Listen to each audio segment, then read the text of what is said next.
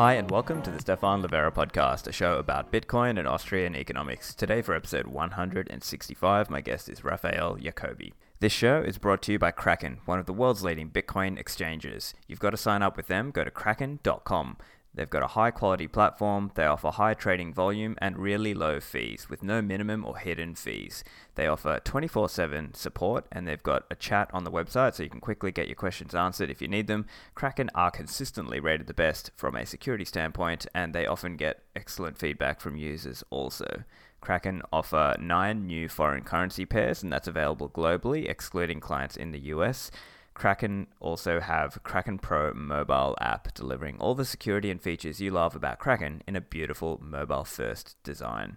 Kraken also offer margin trading up to 5 times and futures up to 50 times leverage for those of you outside the US. Go and sign up at kraken.com.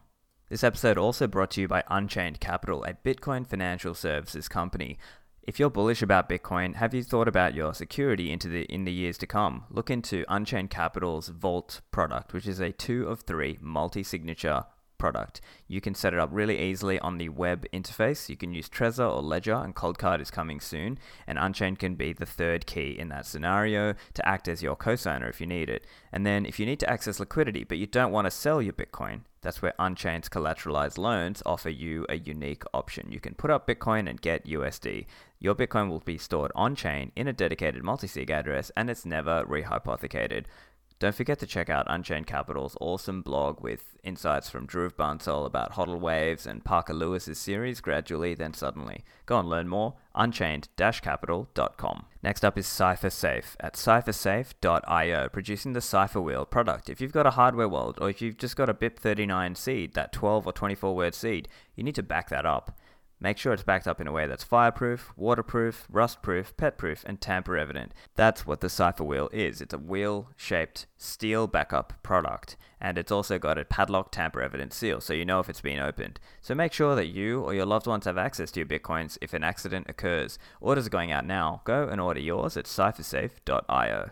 Are you in the US and looking to automatically stack bitcoins? Go to swanbitcoin.com. Swan Bitcoin allow you to link any major US bank account via ACH and auto buy weekly or monthly. That Bitcoin is then delivered to your wallet or stored with a licensed and regulated custodian. I think there's serious psychological benefits to just automating your Bitcoin stacking, and Swan Bitcoin's focus is on education and Bitcoin advocacy. They specifically want customers to hold their own Bitcoin private keys. I'm also involved as an advisor with a small equity stake, and I also assist on some of the educational material. So don't forget to go to givebitcoin.io for your Bitcoin gifting and go to swanbitcoin.com for your automated Bitcoin stacking. So, Rafael Yakobi from the Crypto Lawyers joins me today to talk about some of the key financial surveillance legislation and regulations, and we talk about how that impacts on Bitcoin companies today, as well as some of these practices, such as flagging of CoinJoin users and also the use of Bitcoin surveillance companies and techniques.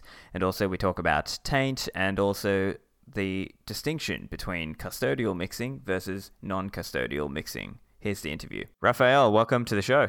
Thank you. Thank you, Stephan. Appreciate you having me. So, Rafael, uh, just before we get into all, all the stuff, um, maybe just tell us a little bit about yourself, uh, what you're doing currently, and how you got into all this Bitcoin stuff. Sure. So, I'm a lawyer in California, and I've got a law practice that's focused on crypto.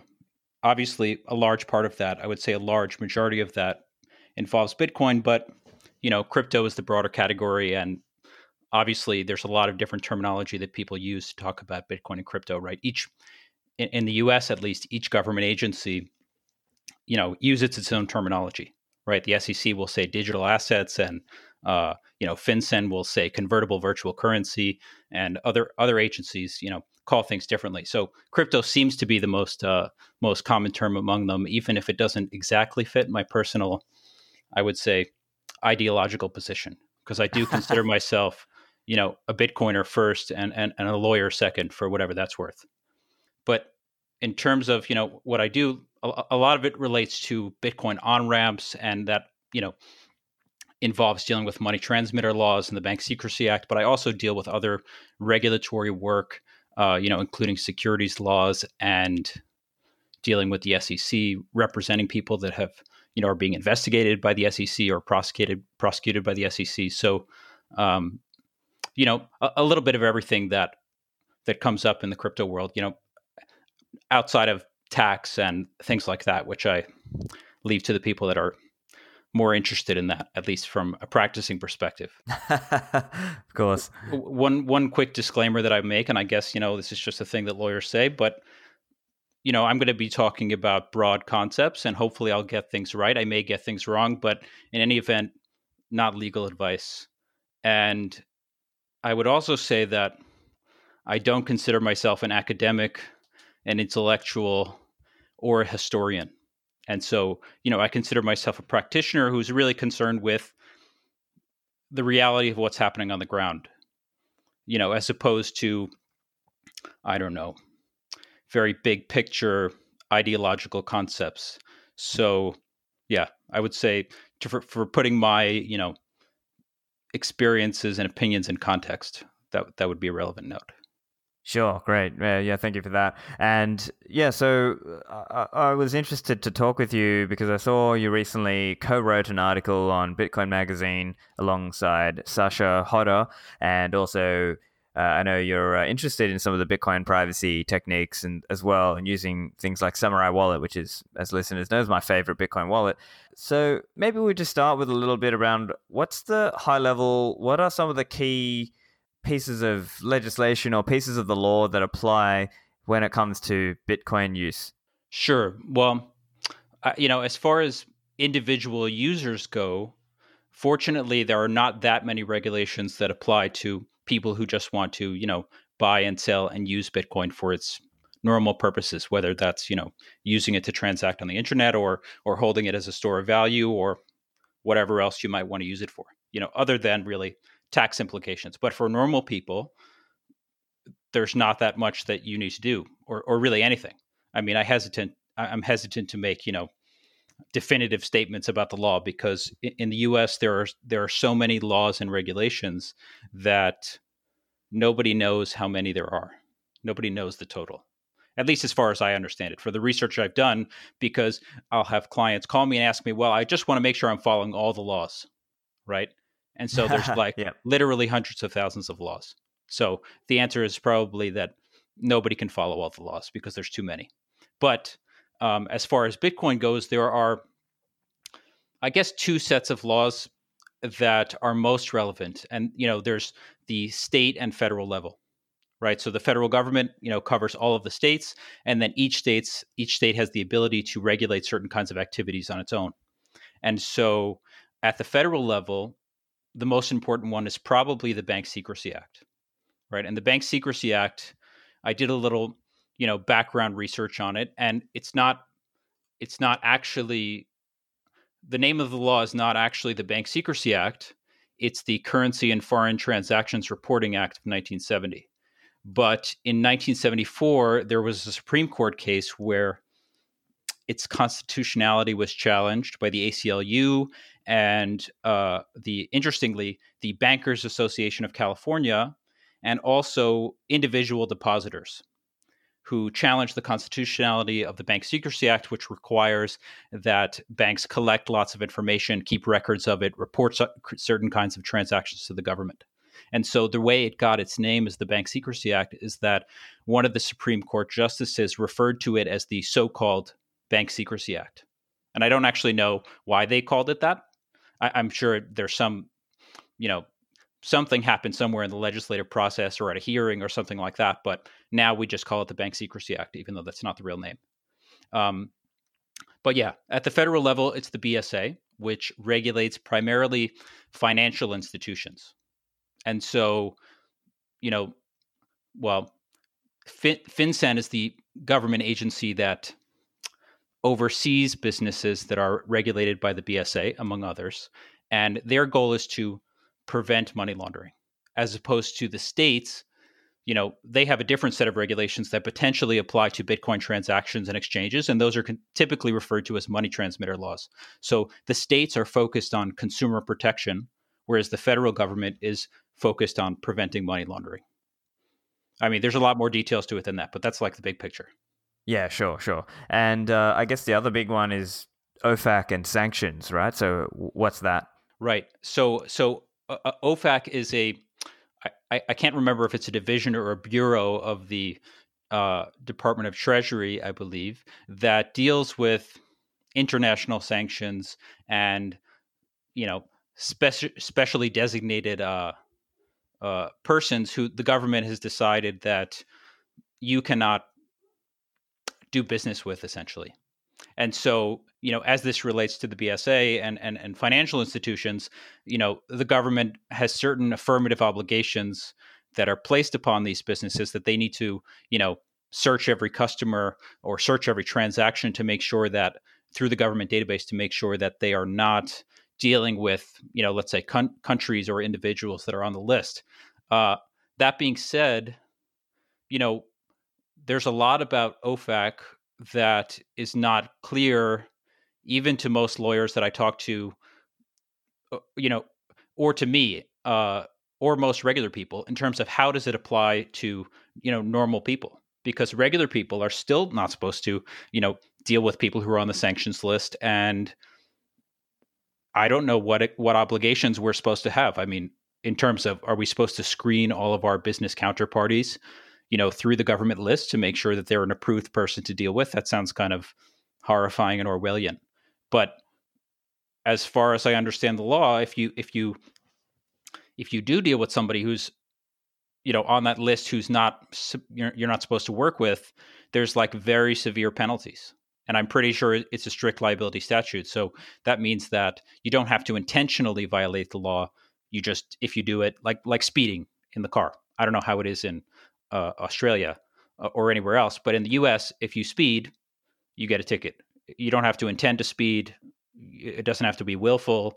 You know, that's what we consider strict liability. So the, the, the OFAC issue is is an important one, and it's something that I'm I think I'm planning to research and write an article about because I've asked a lot of lawyers, and everyone knows generally that you know financial institutions need to screen for these things, but the obligations on individuals is not clear, at least to me. Uh, right, you know, yeah. do you need to like if you, if you're a vendor who sells sandwiches, do you need to get somebody's name and, and and screen them to make sure they're not, you know, on the bad list? Right. That that seems like a strange way to operate. But if the law is written that way that anyone can, you know, go to prison for violating it, then that's something that people need to know about. Right. And the other complicating factor is that there are multiple sanctions regimes. So if you are an international business, now you're dealing with not just US sanctions, but there's EU and other countries who have their own terrorist lists and whatever else that they say you're not allowed to, you know, transact with these people. And I guess hypothetically, if if somebody is a Bitcoin user and they wanted to buy something from someone in say Iran, right? That's probably an example where you have to be careful there from that perspective. Now, I think bringing it to the Bitcoin perspective as well. So many of us, many of us Bitcoiners, and you know, listening to this podcast, we interact with Bitcoin businesses, and many, though not all of those Bitcoin businesses, are subject to the KYC and AML laws, right, or the Bank Secrecy Act. Here in Australia, I think it's actually called the Anti Money Laundering Act, but nevertheless, this places certain obligations on those businesses to do various things, right? And, and, I think the main one you were referring to there was that idea of collection and verification of identity information, right? And then they've got to now screen that person's name against various lists, right? Like these terrorist lists and so on, the sanctions OFAC lists and so on. And then it also requires screening of their transactions, uh, and I guess that's in like the traditional banking environment. You they would have to screen um, the the transaction uh, description. Um, so, can you tell us a little bit about how you know that interaction works there between the Bitcoin companies and then BSA and sanctions laws and other relevant you know financial surveillance laws or whatever you want to call them? Sure, sure. So at, at, a high level and you know i try i try to lay this out in, in the article but although i've like you know deal with these things on a regular basis i understand that for most people it seems seems foreign and unclear and honestly there are nuances to it that have not been solved and potential conflicts in the law where the law seems like it requires something but you know, there's been no case and no court to decide what exactly is required under one cir- what circumstances. But, you know, qualifications aside, generally the BSA requires that you take reasonable steps to prevent money laundering. And, and when I say reasonable, I, I don't mean that as a value judgment to say that, you know, I think it's reasonable. I'm saying that that's the legal standard, and I and I the reason why I mention that is because I've talked to people about it, and I repeat this to them, and they say, "Well, I don't think it's reasonable at all," right? But I'm not saying that it's great. I'm not a fan actually, um, but so as a general principle, you know, you have to have procedures in place reasonably designed to prevent money laundering. You know, and I'm paraphrasing here, but basically based on the risks of your business, and so that's the legal obligation. But what that means in practice is a matter of industry standards and what each business decides to do and you know what the government decides they they think might be appropriate or not appropriate um, there are some bright line requirements you know at certain thresh- thresholds. For example if you in the US if you deal with $10,000 in cash or more uh, you're going to have to file a currency transaction report, right? Or maybe it's above 10,000, 10,000 or more, something like that. Anyway, you have to file a certain report, which requires that you have certain information about the customer, right? And so that's a clear rule that either you can follow it or not follow it. But in general, reasonable steps to prevent money laundering. And so now we're in this position with Bitcoin where we've got you know all these financial institutions popping up that want to sell bitcoin or you know allow people to help facilitate people trading it and the industry has to decide how they're going to follow this spirit of the law in terms of taking reasonable measures and how to do that is up for dispute obviously you know i expect we'll talk about it there's blockchain analysis, analysis companies that would like you know would like to make themselves essential for purposes of following the law. And I think that they've made a lot of progress in doing that. You know, it seems like all the major exchanges use them and you know, they're inserting themselves in there and if they can do that well enough then that that's probably going to be the standard because I think it's it's a matter of industry standards in terms of what will be, you know, what will be relevant when this is eventually tested in court because at some point the government is going to go after somebody to say, you know, your procedures weren't reasonably designed to prevent money laundering and then somebody a court or jur- you know judge jury has to figure out whether they were reasonable or not and then you know eventually there'll be case law about it and there'll be standards that evolve from that based on the technology. So there's a lot of it that's up in the air at the moment. And you know that's why part of the reason why i was interested in writing this piece with sasha is because well in particular about CoinJoin in that I, I, I'd like to, if I can, encourage people who run financial institutions like like exchanges to reconsider what it is they think they have to do and to question the people that have a financial interest in you know selling them potentially privacy invading services. Sure yeah. And so typically um, a bank or a financial institution that you know is subject to these laws they would when they take on a new customer they collect and verify the information they would check it against various government databases. Uh, they might check the name of the person if they are a political there's a thing called politically exposed person so they might check on that basis. And there there's there's this whole raft of requirements and uh, as I understand as well, based on the products that they offer, they would do some kind of what's called a financial crime risk assessment, and they would based say based on this type of product, whether it's, say it's a credit card or it's a you know international, whether it's an account that you can send international money payments from, they would assess the risk of that, and then based on that, they have to kind of blend all of that together into okay. Uh, uh, now, am I also layering on the various monitoring things like transaction monitoring and so on. And it's kind of like that's all that part of that world, that KYC world, which again, I'm not saying I'm a fan of that. Obviously, I, I think it's, you know, quite wrong. But again, we have to know our enemy. Um, so again, bringing it back to the Bitcoin aspect of it, I guess the question here is around how far do these companies have to go in terms of assessing the risk of a hypothetical new customer, are they required to try and use some of these privacy invading Bitcoin blockchain analysis techniques to try and understand what was the source of that money? Because there are arguably some kind of parallels within some of this financial regulation stuff that talks about okay what's the source of your funds? Who's the beneficial owner? That kind of those kinds of languages well that kind of language is used.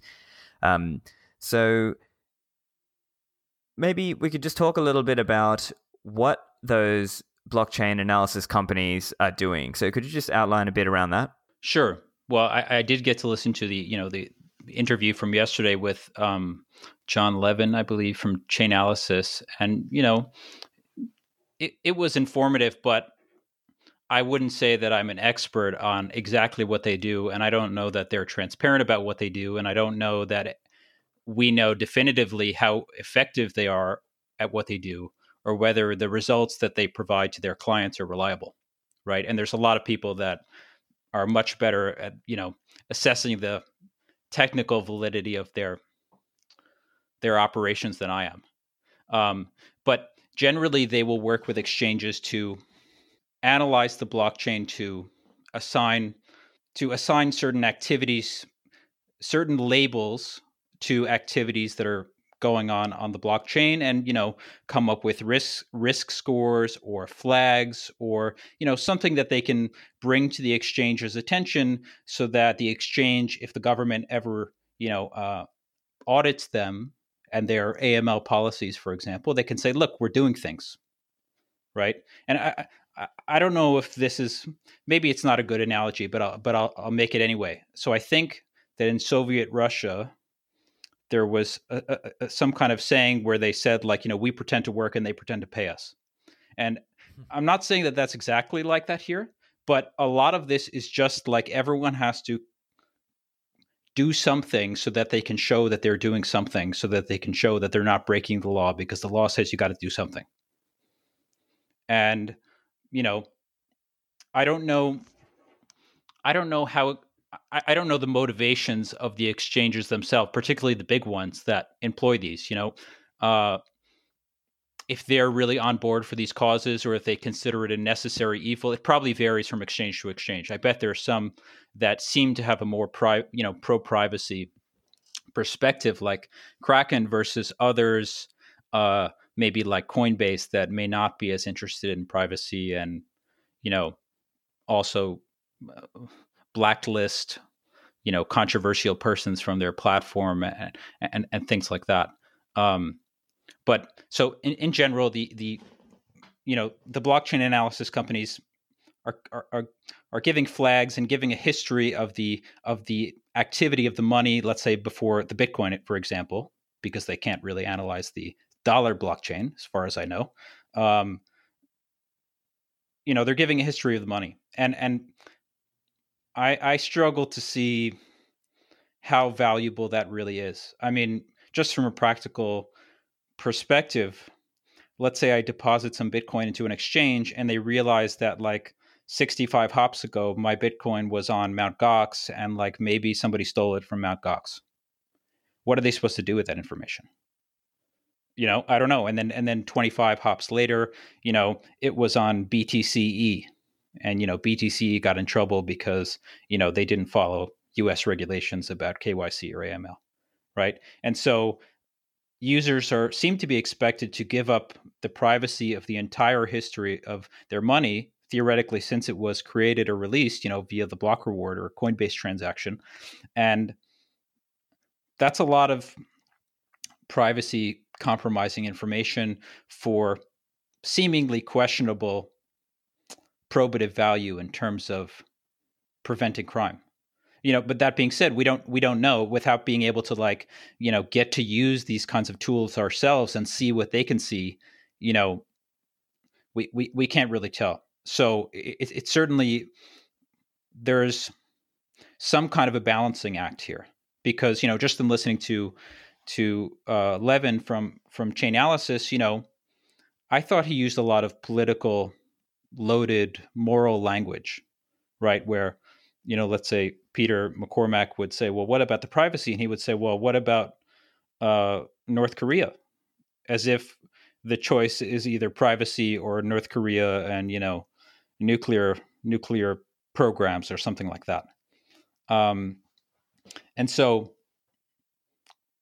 I, I don't know how I, I, I don't have that much of a response to you know loaded political language as I as I would call it. I think it's I, I, consider that kind of stuff to be a false dichotomy. I mean, I really want to hear what you have to say about this because this is a you know recent development, and I haven't really heard too much commentary on it yet. So curious to hear your perspective. Um, but I feel like it, there's a lot of things that could theoretically be done to prevent crime, but they would be terrible, right? I mean, or or or to achieve any particular you know goal that the government might be interested in. For example, the government might be interested in the public health, and so maybe it would be a net positive for the public health if they required you to get out of bed at nine o'clock in the morning and go outside and jog and do jumping jacks, and we could just get everyone out of that get you know get everyone out of the house and get them exercising. Right, like have fat camps, right, and say, "Hey, yeah. you're putting people at risk by you know being diabetic or whatever, and we're going to put you into a fat camp, right?" And like, would that be you know, and that's the political philosophy question of is it right to force this onto people?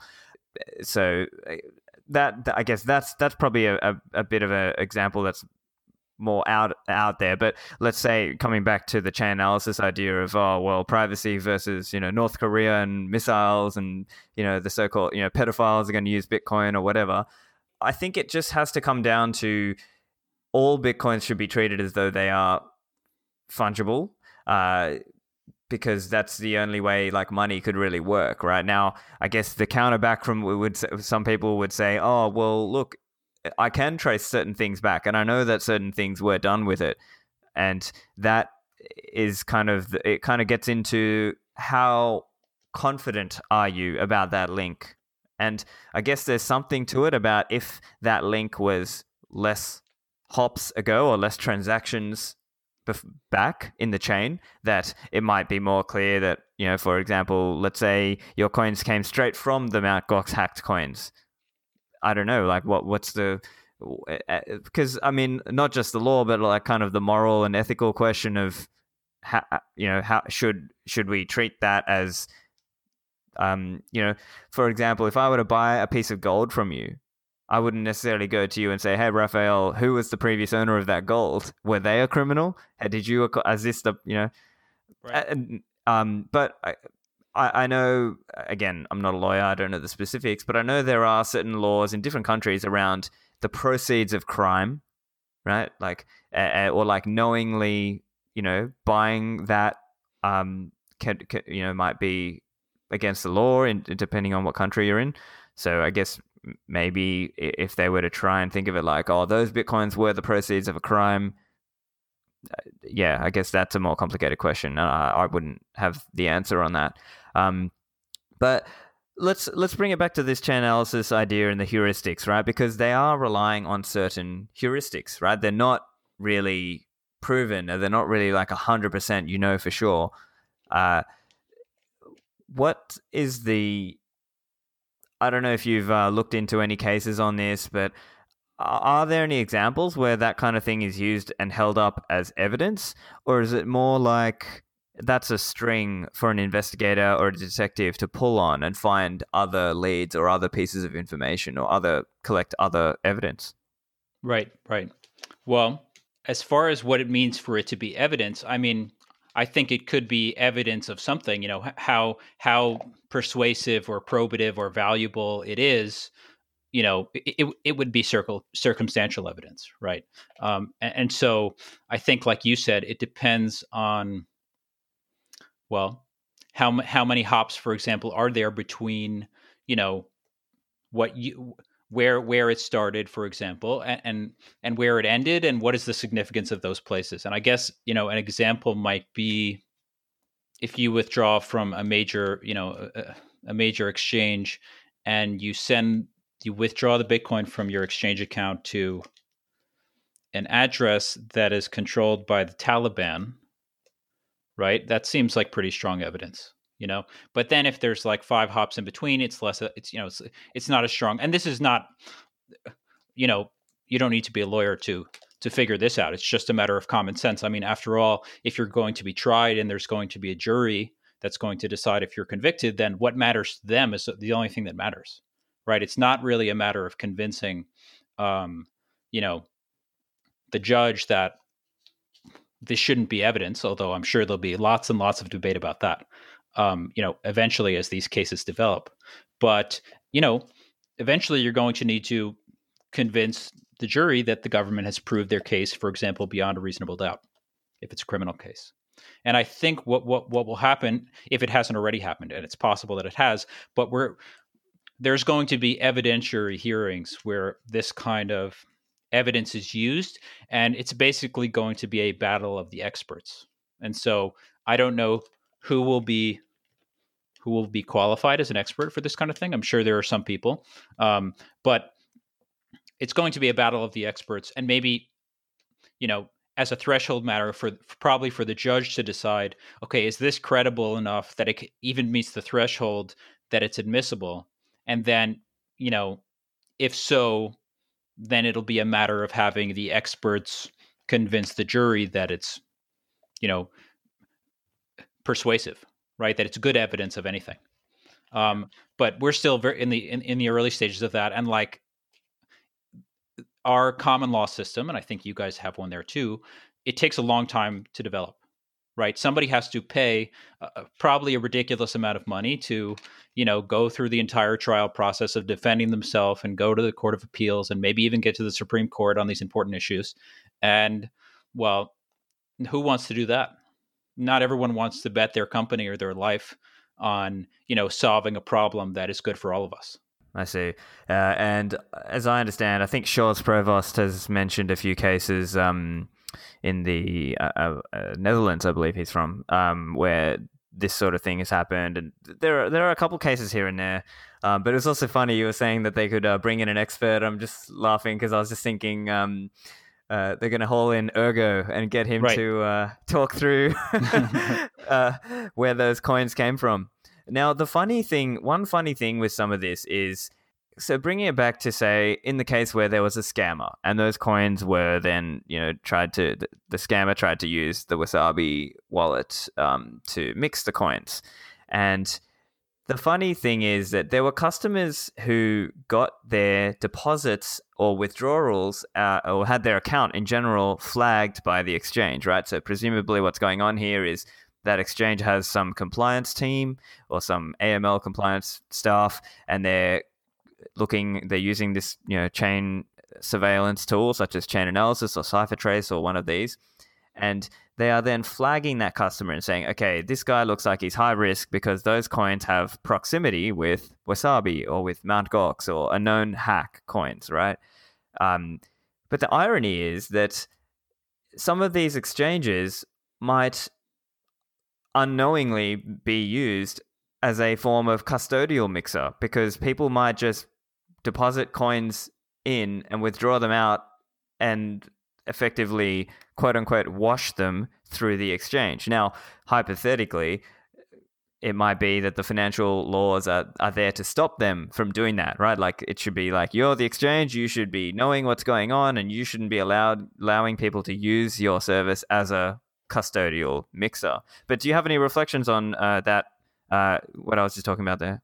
Well, I mean, it, it, as far as exchanges flagging CoinJoin, I know it's a it's a sensitive topic for a lot of people, myself included, because we all we all you know have a way that most of us want this to go, right? We don't want them to to to treat CoinJoin as suspicious activity, you know. Um, but as far as as far as I know, you know, there haven't been that many reports of it actually happening. But at some point soon, each exchange is probably going to decide, you know, either officially and publicize it or off the record, decide how they're going to how they're going to treat CoinJoin. And I would say that the position that I'm hoping that they'll go for is that if they don't have any reason to believe that anything suspicious is happening besides the fact that you know they could tell that the transaction resulted from a coin join that that shouldn't be that should by itself that shouldn't be enough to treat the transaction as suspicious you know that that that's what i'd like to go for because that means that if there's if the government wants to prosecute crimes, then they can just do uh, police work and detective work, right? Without having to do dragnet surveillance like they probably do on everything else. Like, is it? Do they not have enough? You know, they can probably listen to everything that everyone says near their phone, and they can read everyone's emails, almost everyone's emails, right? And all your Facebook messages and your Twitter messages. And there's just an unbelievable amount of data available to the government already, I think. And you know, to the extent that we can maintain a tiny little piece of financial privacy, I think that would be a good thing. Um, and I and I don't think it I don't think it materially impairs, you know, law enforcement's ability to to prosecute actual crimes. I mean, it just seems like uh, the cost is just not worth the the benefit that they that they believe that they're getting from this. So I'd say that's my that's my initial reaction. Right. Yeah, and I I, I think I would agree that exchange users should not be flagged merely for using CoinJoin. Basically, uh, now it may be the case that uh, that some chain surveillance companies are doing that practice, um, or and I guess there's a lot of things that are unclear here because it could be that the tool is flagging, yes, this could have come from a coin join, and then actually the compliance staff at each exchange is the one making the final call of whether I flag this customer or I lock their account or I uh, send them a letter and say, hey, we saw you deposited this money to XYZ address and we don't like that, blah, blah, blah. But I think it, to me, uh, maybe this is an imprecise analogy, and I know it's not technically precise, but it it might be sort of like saying, "Oh, hey, you customer, you're not allowed to use a VPN when you come to my website." And it's sort of like you might want to, you might have legitimate reasons for wanting to mask your internet traffic from corporate surveillance, and that's why you use a VPN or you might use Tor. Would it be like imagine if you went to a, website and they said, "No, um, why were you using a VPN? Explain to me why you were using a VPN. Are you trying to hide something?" Right, right. I I, I think it's a good analogy, um, and well, hopefully the government doesn't figure that out and you know start getting involved there too. Although you know they already do to some extent, right? If you if you're an American and you go to bitmex.com, that's exactly what they say, or you know they they have a big red thing saying you're not allowed to be here, right? And right, if you, right. If you use a VPN, even if you use a VPN, if they they'll they'll kick some people off, even who are using VPNs, uh, you know, because they suspect that you might be American for some other reason. I, I don't know what other data they collect. Maybe they, you know, get some unique token from your browser from a cookie or something like that. I'm not a I'm not a software developer, so you might know better than me. But I, I think it's a good analogy, and uh, I, I would say the blockchain analysis CoinJoin situation is it's more severe than that, right? That that wouldn't be that would be an inconvenience and probably has bad implications. But the full analogy would be well, if you want to access our website, first of all, you can't use a VPN because that's suspicious. And also, you just need to share your browsing history with us. Right? Yeah. You need to know if your IP is going to come to our website, then where was your IP before? Was it somewhere suspicious? Right? So it's not just that they want to know that you you know really control i think an analogy to what you're saying with the vpn would be you know the exchange saying you need to sign a transaction from your bitcoin wallet that made this deposit right? So you can prove it's really you. So that we so we know you're not just using your account here at the exchange to like, you know, accept money from someone else for purposes of laundering it, right? We want to know it's really yours. But they're not just asking for that. That wouldn't be that bad. Uh, what they're asking for is the entire history, right? If you're not coin joining, it seems like, you know, and and, and I'm not an I'm not an expert on the technical aspect of it, but if you're if if somebody hasn't coin joined the Bitcoin that you're using when you deposit, then those hops can go back many many years and many many hundreds of times, and so it's uh well too much way too much data that people should should be concerned about it i mean Yeah. So I, Yeah. I think it's a big concern.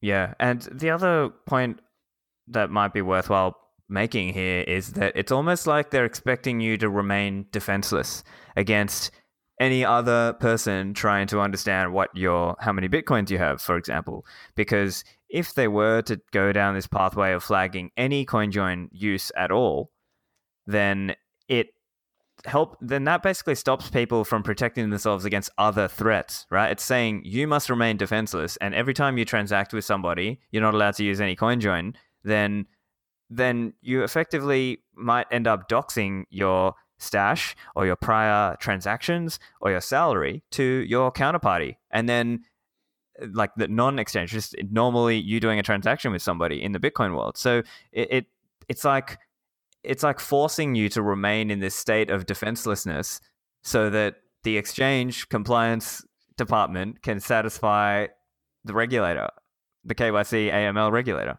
Right. Yeah, I, I, I agree. Those are obviously you know important con- security concerns for everyone that uses Bitcoin.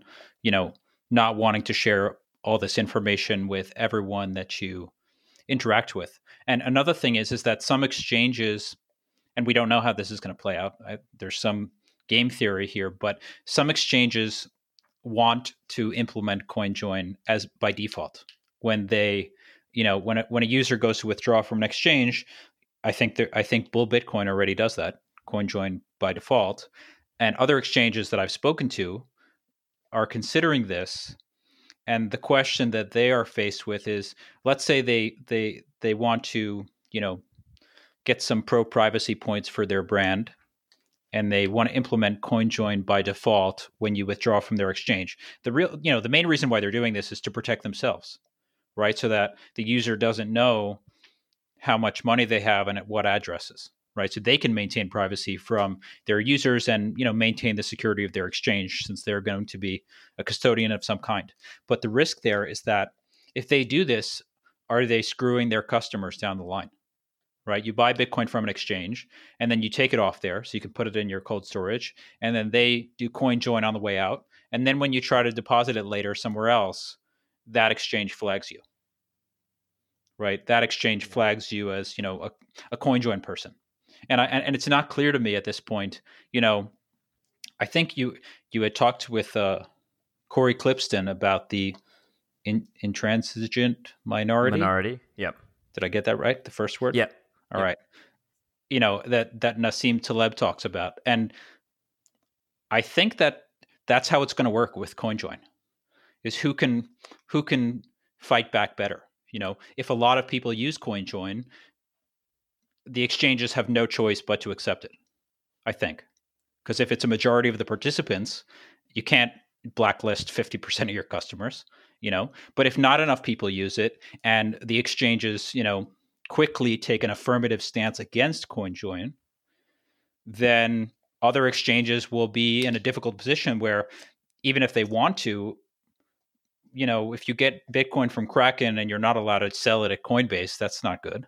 You know, customers are going to complain about that. They're- You know, new customers are not going to understand this, and so it, I think it can go either way. I mean, I, I don't know. I want to know what you think about this. You know, because a lot of this stuff that we're talking about is not it's not a matter of legal expertise, and I think you probably know more about it than I do. Um, Yeah, so for me, my perspective on that is there will be naturally a compet- competition between the exchanges, and I think most exchanges they're not. They're probably taking the approach of I need to do the minimum to get past the regulations so that I can maximize my customers and maximize my revenue, right? And so it's I think it's kind of like most exchanges begrudgingly have been pushed into this. That at least that's my my guess, my speculation. I don't know for sure. Uh, I think it's probably the case that many. It's becoming. It's sort of. I view this like it's becoming this little cottage industry of blockchain analysis, right? And they want to try to. Well, it's like that saying: "You fake it till you make it," right? Like if you just keep putting it out there and keep trying to say that you're required, and oh look, all these other people are using something like this, right? And in that uh, Jonathan Levin episode, he said something like, "Oh, typically, if you're not using something like Chainalysis, you need to be using something like this to assess the risk of your customers." Blah blah blah, right? And so they're trying to make it a thing, and fundamentally, it, it, I think there are a lot of reasons why you can poke holes in that theory. Uh, as we were saying, right, the VPN analogy, the forcing you to remain defenseless point, uh, and also around what is considered a privacy technique to begin with. Like another quick example would be if you look at some of those chain surveillance company public reporting that they put up, sometimes it's actually just address reuse that gets people, right? So, like the criminal was doing address reuse, which is a well known bad privacy practice. Now, nowadays, basically any Bitcoin wallet that you use nowadays does not do address reuse. Like generally, they have what's known as HD wallets, hierarchical deterministic wallets. Now, would it be considered a privacy technique to not uh, reuse addresses? Surely not. I mean, that's just like the the Bitcoin best practice. And so that is also an interesting practice because then it's like, well, are they going to flag people for doing address reuse? Right. I, I agree. And, you know, I've thought about this particular issue of address reuse because I think it's not a stretch of an analogy or, or a metaphor, maybe, to say that, you know, take the, the the similarity between you know using new addresses each time you receive Bitcoin and and CoinJoin is that you're taking affirmative steps. You're you're doing something in order to maintain your privacy, and they really don't seem that different to me. I mean, in principle, you're doing something, and you're doing it for this same purpose and same reason, and so you know it's really just a it's a matter of almost uh, I don't know if cultural is the right word, but it's like everyone has been conditioned to accept that you can use new addresses and there's nothing weird about that.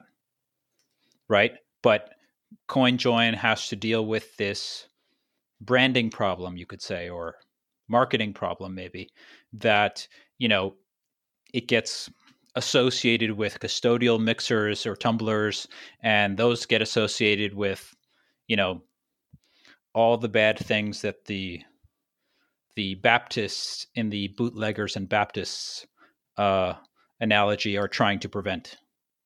That's and, and the, the reference I'm making there is to some commentary that Guy Swan um, gave. He he was nice enough to read my the article that we've been talking about, and everyone should go listen to that. Uh, he gives some commentary uh, after after his reading of the article, and he mentions this concept of the bootleggers and the Baptists, which you might already be familiar with, but um, how there's this kind of unholy alliance between, you know, the preachers in the government who want to prevent all the bad things, and you know, the the industries that profit from from this war on the alleged bad things. Uh, so I think I think that's something that also comes into play here. Um, as far as the compliance companies go. Uh, another interesting point as well is to consider from the so-called taint, you know, quote unquote taint point of view. There aren't that very, there aren't really any ways that it makes sense. And I think here we have to shout out for 6102 Bitcoin only. Uh, 6102 did a bunch of graphs and charts, and he was pointing out that it's quite nonsensical to have this conception of taint because effectively every coin eventually becomes tainted at some point and then it's a question of how many hops back and so on did you have any thoughts to share on that and how and perhaps how that influenced your article or any of your work? Right. Well i agree with the shout out. He's got those great infographics and you know some of some of it regarding proximity and the reliability of the heuristics is a little bit above my technical abilities, but I think a lot of it is very informative. In terms of the let's see I'm, I'm sorry can you repeat the question again oh, i was just saying did that did that inform any of your article and this concept that if we were to try and run with this idea that you know hypothetically let's say taint existed it might be the oh, case oh, that see. over time every coin becomes tainted and then it's just like well that's not really going to help anyone if every right. coin is tainted yeah, yeah. I, I think the the concept of taint is conceptually flawed, and you know, not not pragmatic for money, but the you know the concept is something that's used by the government, right? And it's not the government's goal to make sure that Bitcoin is money. You know, so for their perspective, they call it tainted and then you know i guess all the coins are tainted and then i guess that's that's bad and maybe they want to ban it or restrict its use or you know make you do even more due diligence to prove that you're not a criminal right to prove your innocence uh, or something like that so you know from their perspective this is all great for them or you know i guess them being let's say a government that is disproving of bitcoin uh, yeah or or a particular agency that thinks that that Bitcoin is getting in the way of you know whatever it is that they're trying to do. So I, I certainly agree. I, I, certainly agree with that idea. Um, and I think one one minor thing I wanted to go back to from from the Chainalysis interview with Levin was his point that I think from his view that be doing Chainalysis or you know doing what his company does helps the adoption of Bitcoin because it allows, you know, financial institutions to to deal with Bitcoin and then people get access. And I, I think while there's a tiny bit of truth to that, that maybe, you know, if if a company works with Chainalysis, then they're more likely to get a bank account. Uh, I guess I have a maybe a more cynical theory that blockchain analysis companies, let's say, exert their influence or buy their influence with with banks and legislators to make themselves a requirement right so they create the conditions by which they become necessary so they can solve a problem that they created and I, and I think that at the at the highest levels for the big exchanges this is pretty much what happened right? You you have uh, you know a large exchange that wants to get a bank account at a big bank, and then you know compliance company comes along and makes very good friends with the bank, and then the bank will tell the the exchange, okay, if you want to keep your bank account here, then you need to use blockchain analysis, right? And then you know, you just m- mush in some hand waving about the law and anti money laundering, and now you you get to where we are now where where you know people will say that chain analysis is required by law. You know what I mean? So, uh, yeah, I just wanted to go back to that. It just popped into my head now. No, fantastic. I, I, I think I think you're spot on there. I think that basically is what's happening is that there are these chain analysis compliance companies that stand to gain from these big government contracts, and uh, I can't remember the exact number, but I think Chainalysis actually do have some uh, federal government contract for you know millions of dollars, right? And so uh, there there is money in this, and there's money in them selling that vision, even if that vision is not necessarily accurate. Right. That would that would be uh that would be best case scenario if it's not accurate. I mean, I guess maybe not best case scenario. Best case scenario is we just you know let people use Bitcoin unrestricted. But uh, one good scenario would be that blockchain analysis is, ends up being useless, maybe because lots of people coin join, and then the exchanges waste some money hiring these companies and pretend to do surveillance, but the surveillance doesn't actually work. Right, going back to right. the you know we pretend to work and they pretend to pay us.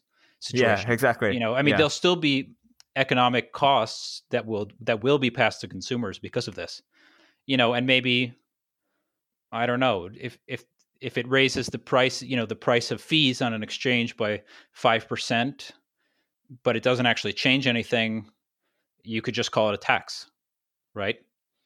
Except in this scenario, the tax isn't going directly to the government; it's just going to some companies that have, you know, bought the requisite power from the government so that they can make themselves require, you know, required.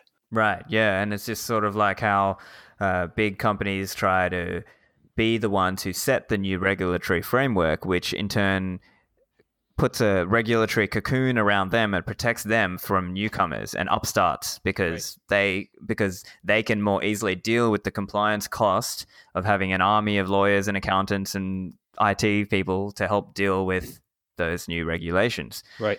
Uh, to, to add to that uh, about about the big companies doing that, that has definitely happened in the Bitcoin world right? There are big exchanges like Coinbase, for example, that you know seem to take the approach very early on that if you wanted to operate a Bitcoin exchange, you needed to get a money transmitter license in, in each state or almost every single state, right? And so they went out and got all these very expensive state licenses that are separate separate from the you know the Bank Secrecy Act and FinCEN and all that. They went and got all these very very expensive licenses to kind of set the industry standard before anyone really you know figured out whether these licenses were required. So now they kind of push the industry in the direction where well if you want to compete with a big exchange like them then you need to get these licenses too right? And then when they get to the bank you know they get you know their their account at the big bank. And now if you want to get the account you need to have the level of compliance that they have right? And so the result of this is that consumers suffer because of the lack of competition and they also suffer because their privacy suffers as a result of just the particular kind of i don't know if you could call it regulatory capture but the particular mm-hmm. kind of you know capture this has happened that has happened. So i think it's worth people remembering that it's not it's not just the government. I mean big companies have a fiduciary duty to you know make as much money as possible under the circumstances that they're operating in. And that's exactly what they're going to do, even if that is not necessarily what is best for you. Um, and a quick point about last point about this big versus small companies, for example.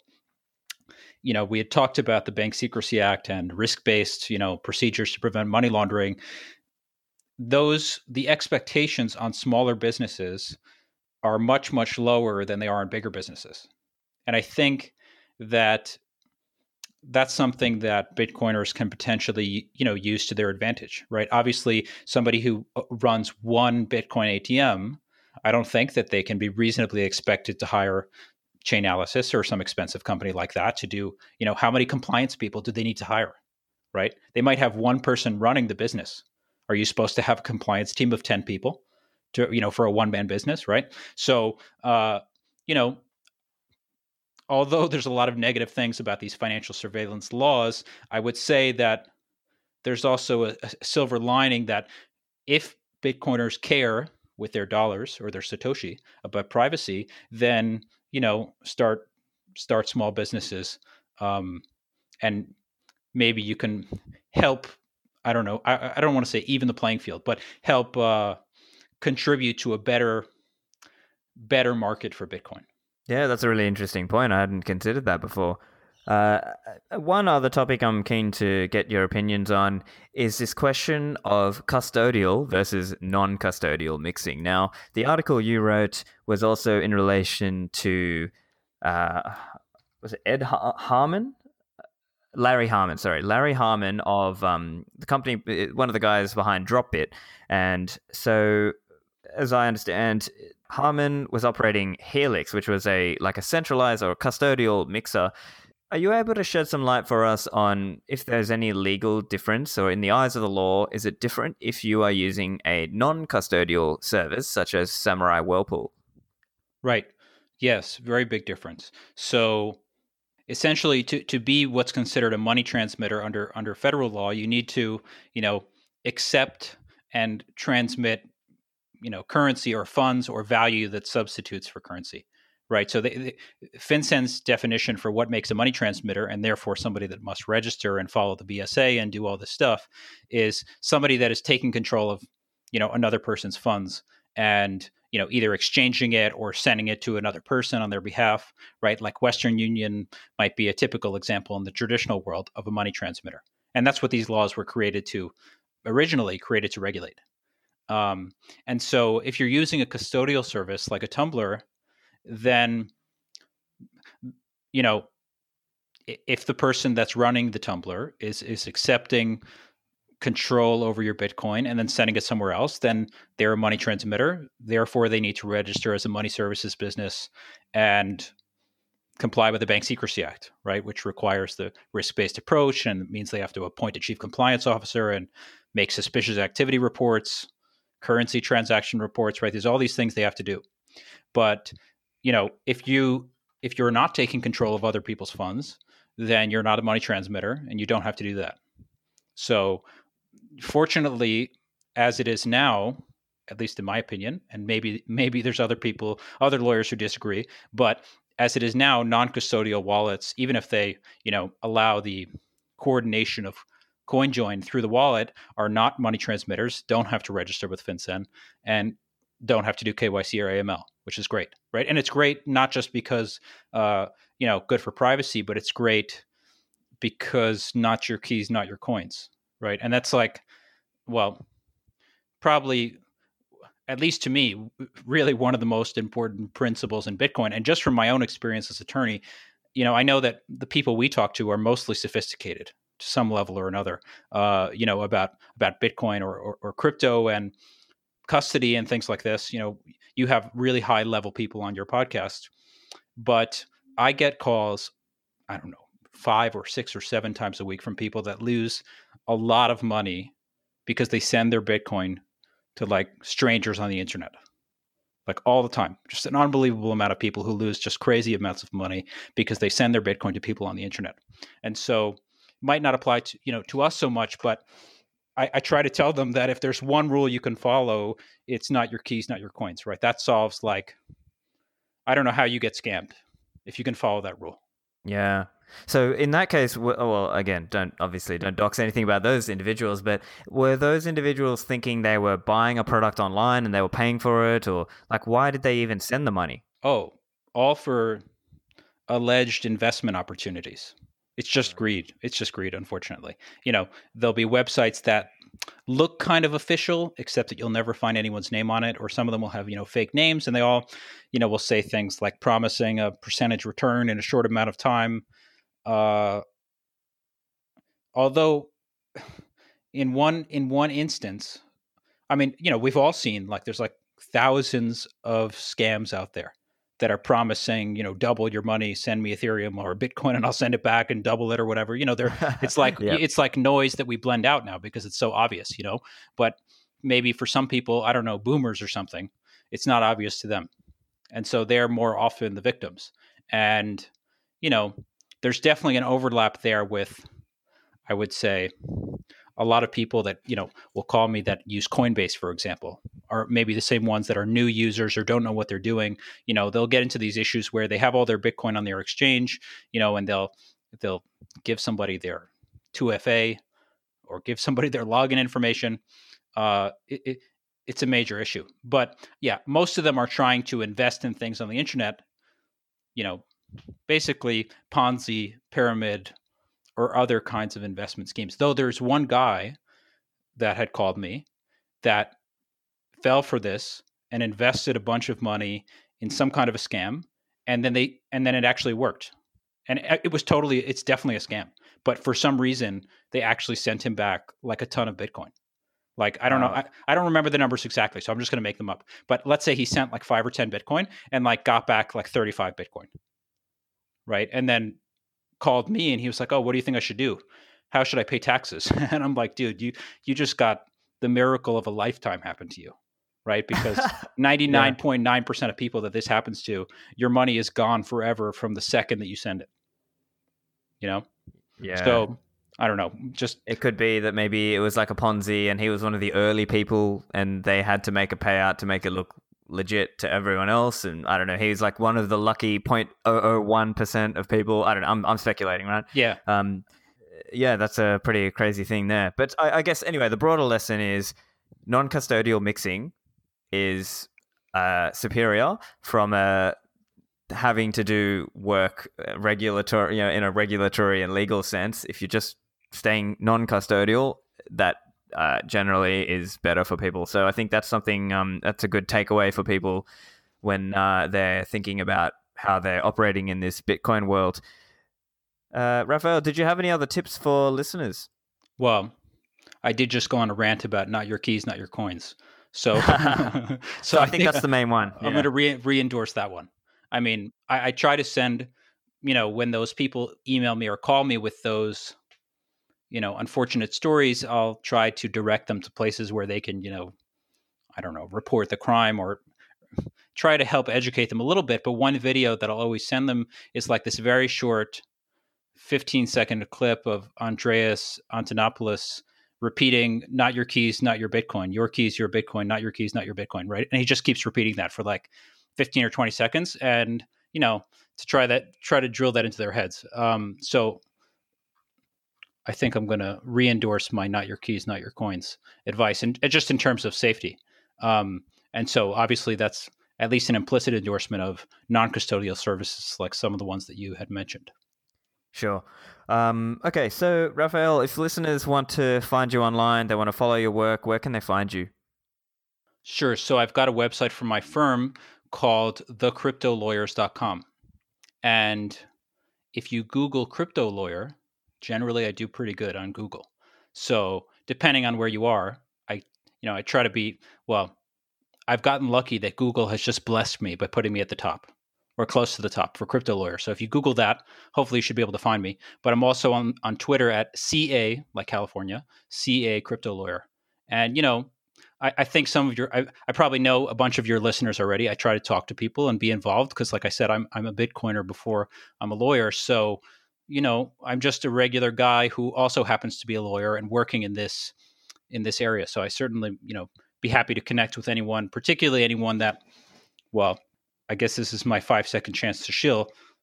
Anyone who wants to start a Bitcoin ATM business or a crypto exchange or is dealing with these issues and wants to talk to a lawyer about it, happy to help anyone like that. Fantastic. Well, yeah, definitely listeners go and uh, hit Rafael up. And Rafael, thank you for joining me. Yeah, thank you very much.